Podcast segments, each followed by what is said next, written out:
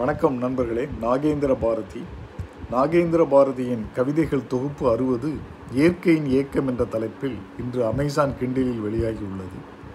இயற்கை வாழ்க்கை இரண்டின் இயக்கங்களும் தாக்கங்களும் இந்த கவிதையில் இந்த கவிதைகளில் நிறைந்து கிடப்பதால் இதற்கு இயற்கையின் இயக்கம் என்ற தலைப்பு வைத்துள்ளேன்.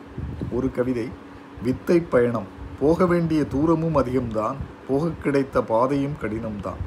ஆராய்ந்து பழக வேண்டியோரும் அன்போடு பழக வேண்டியோரும் இரண்டு பக்கமும் இழுக்கும் போது விழுந்து விடாத வாழ்க்கையும் வித்தை பயணம்தான்.